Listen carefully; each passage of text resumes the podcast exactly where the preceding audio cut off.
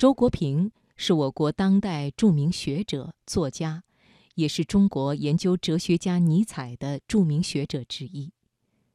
我们今天晚上的读经典，就来分享周国平的一篇散文《世界愈喧闹，我内心愈安静》。岁月匆匆，经典永存。读经典。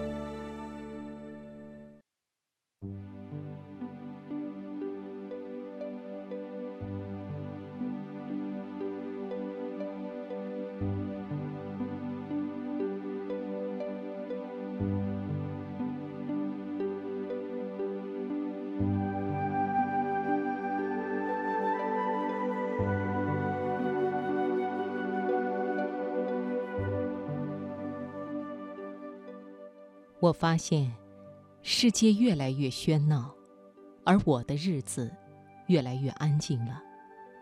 我喜欢过安静的日子。当然，安静不是静止，不是封闭，如井中的死水。我刚离开学校时，被分配到一个边远山区，生活平静而又单调。后来，时代突然改变，人们的日子如同解冻的江河。又在阳光下的大地上纵横交错了。我也像是一条积压了太多能量的河，生命的浪潮在我的河床里奔腾起伏，把我的成年岁月变成了一道动荡不宁的急流。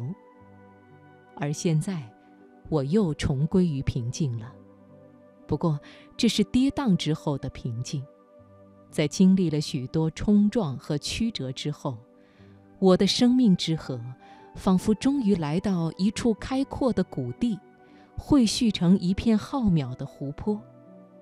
我曾经流连于阿尔斯山路的湖畔，看雪山、白云和森林的倒影伸展在蔚蓝的神秘之中。我知道，湖中的水仍在流转。是湖的深邃，才使得湖面寂静如镜。我的日子真是很安静，每天我在家里读书和写作，外面各种热闹的圈子和聚会都和我无关。我和妻子、女儿一起品尝着普通的人间亲情，我对这样的日子很满意，因为我的心境也是安静的。也许每一个人在生命中的某个阶段，是需要某种热闹的。那时候，保障的生命力需要向外奔突，去为自己寻找一条河道，确定一个流向。但是，一个人不能永远停留在这个阶段。托尔斯泰如此自述。随着岁月增长，我的生命越来越精神化了。人们或许会把这解释为衰老的征兆，但是我清楚地知道，即使在老年时，托尔斯泰也比所有的同龄人，甚至比许多年轻人更充满生命力。现在我觉得人生最好的境界是丰富的安静。泰戈尔曾说：“外在世界的运动无穷无尽，证明了其中没有我们可以达到的目标。”目标只能在别处，即在精神的内在世界里，在那里，我们最为深切的渴望的是成就之上的安宁。我并不完全排斥热闹，热闹也是可以有内容的，但是，热闹总归是外部活动的特征，而任何外部活动，倘若没有一种精神追求为其动力。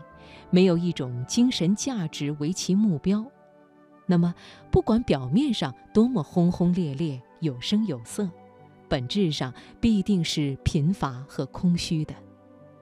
我对一切太喧嚣的事业和一切太张扬的感情都心存怀疑，他们总是使我想起莎士比亚对生命的嘲讽，充满了声音和狂热，而里面。